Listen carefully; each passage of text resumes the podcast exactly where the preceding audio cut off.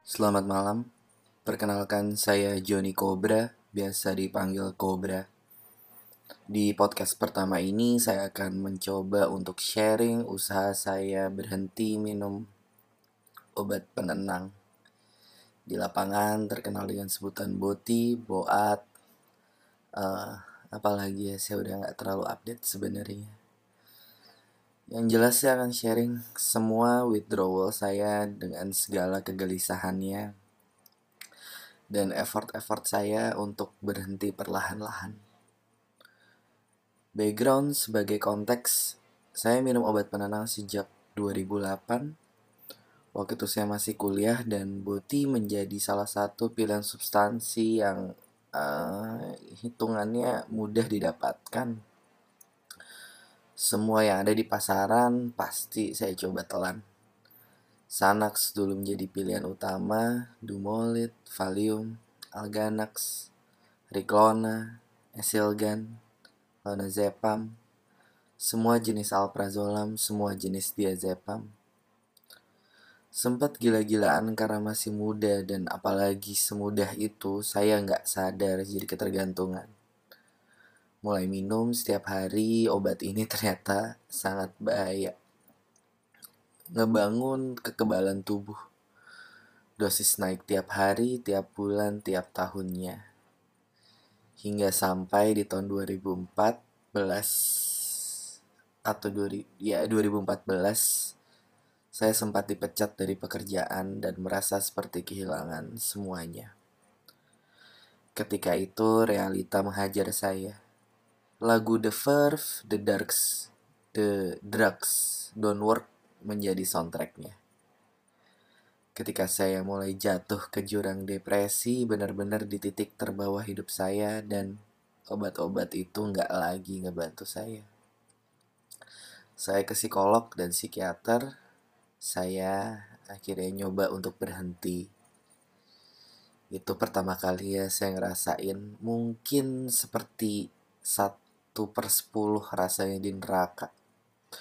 Menderita di pikiran dan badan sendiri. Satu tahun saya masih dikasih kesempatan dan rezeki untuk bisa isolasi mandiri di kamar. Lalu 2015 saya berhasil benar-benar lepas. Tapi kembali ke isi podcast ini dengan bodohnya. Dan dengan penuh penyesalan saya kembali ke penenang. Saya masih ingat sekali, pertama kali saya kembali di mulut yang saya minum setelah dua tahun lamanya berhenti. Dengan pembelaan, semuanya in control. Saya bisa kontrol konsumsi saya. Saya akan bisa kontrol konsumsi saya. Saya bisa kontrol obat ini. Tapi pada kasus saya, itu nggak terjadi. Siklus konsumsi penenang terjadi lagi.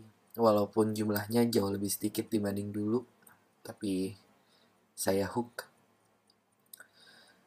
Dua hari sekali minimal satu biji satu hari full function satu hari tidak function sama sekali. Tahu-tahu tahun ketiga dan akhirnya pandemi PSBB dan karantina hidup berubah cemas bosan dan ketakutan di tengah-tengah segalanya, obat menjadi solusi tercepat.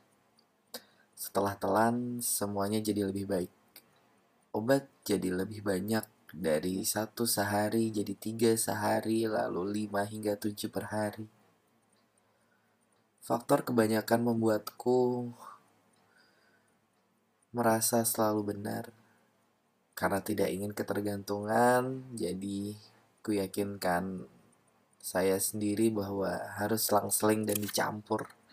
Nggak boleh satu jenis aja. Goblok itu jelas. Dan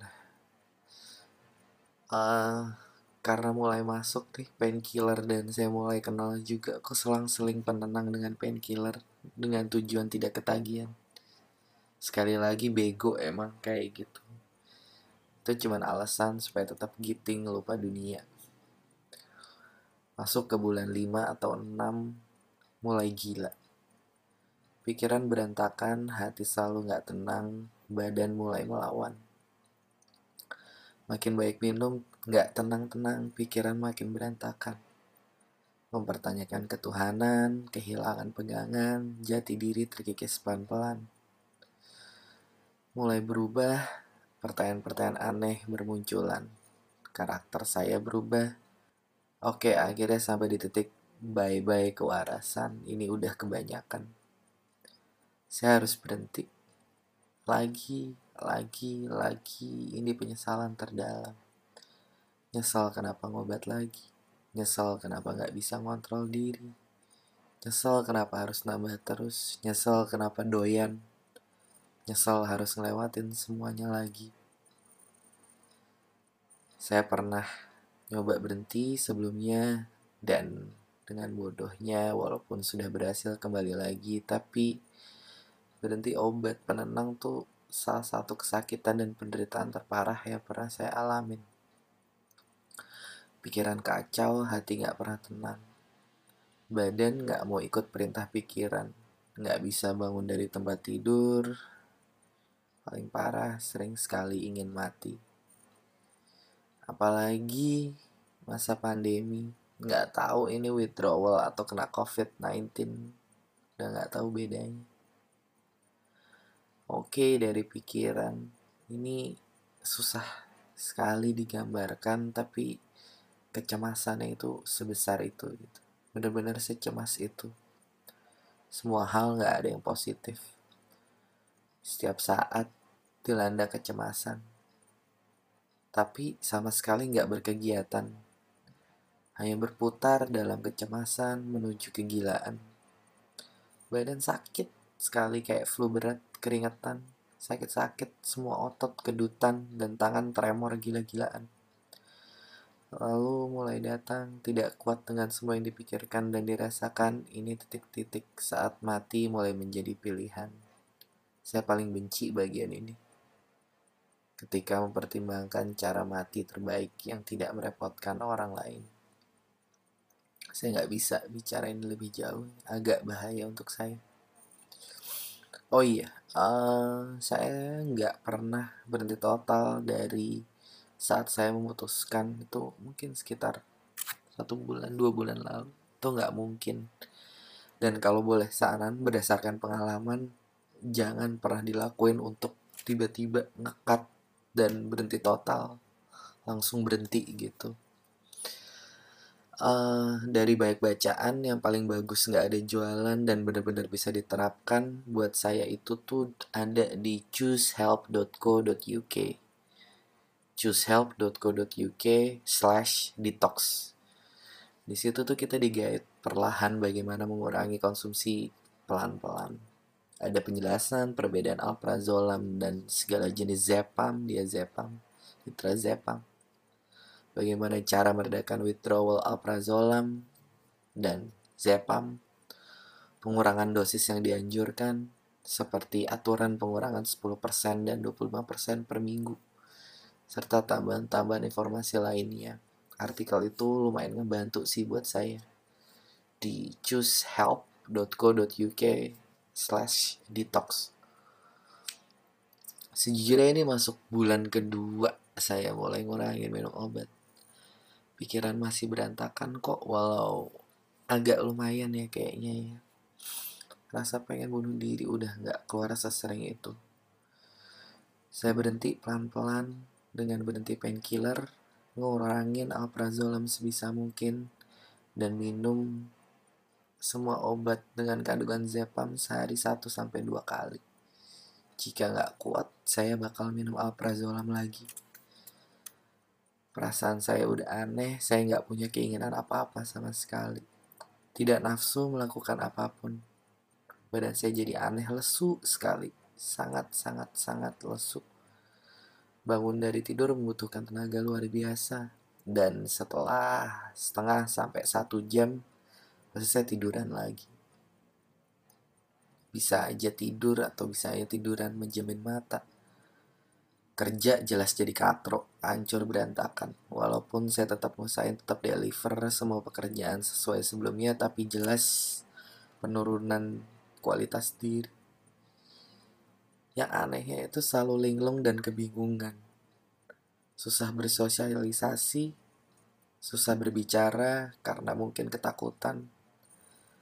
Tapi ya sekarang kecemasan mulai terkikis agak hilang dan masuk ke tidak pedulian.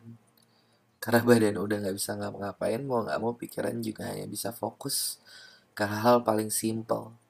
Contoh, sudah bangun dari kasur aja dah untung sih buat saya gitu bisa kerja minimal aja tuh udah untung akhirnya saya sekarang udah nggak peduli hidup saya bakal kayak apa tidur bisa 12 sampai 14 jam sehari. Tidur malam harus 10 jam di saat-saat kegiatan saya harus tidur lagi.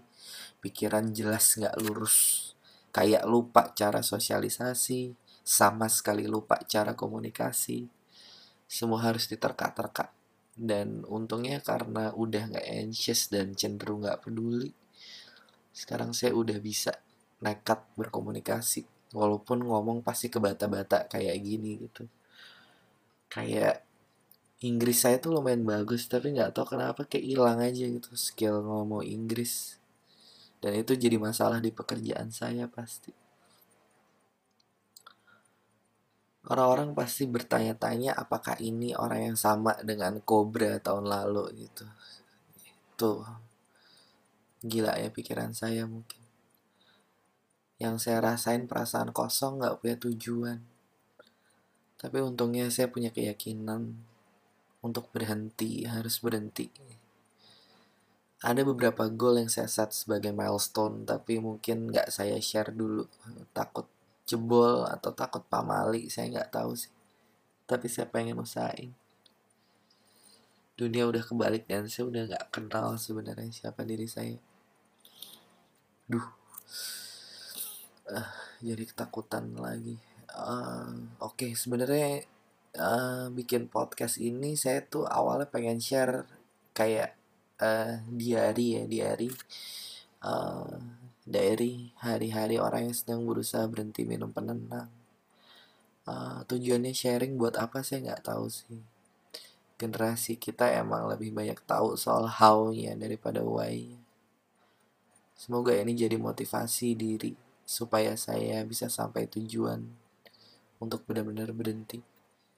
Semoga dengan saya buat podcast ya jadi kegiatan dan jadi pengingat ketika naga-naganya mau relapse. Amin. Amin. Amin. Mohon doanya. Saya akan coba update podcast ini tiap minggu. Ternyata berat sekali. Atau mungkin ya kontennya nggak akan selalu ini mungkin.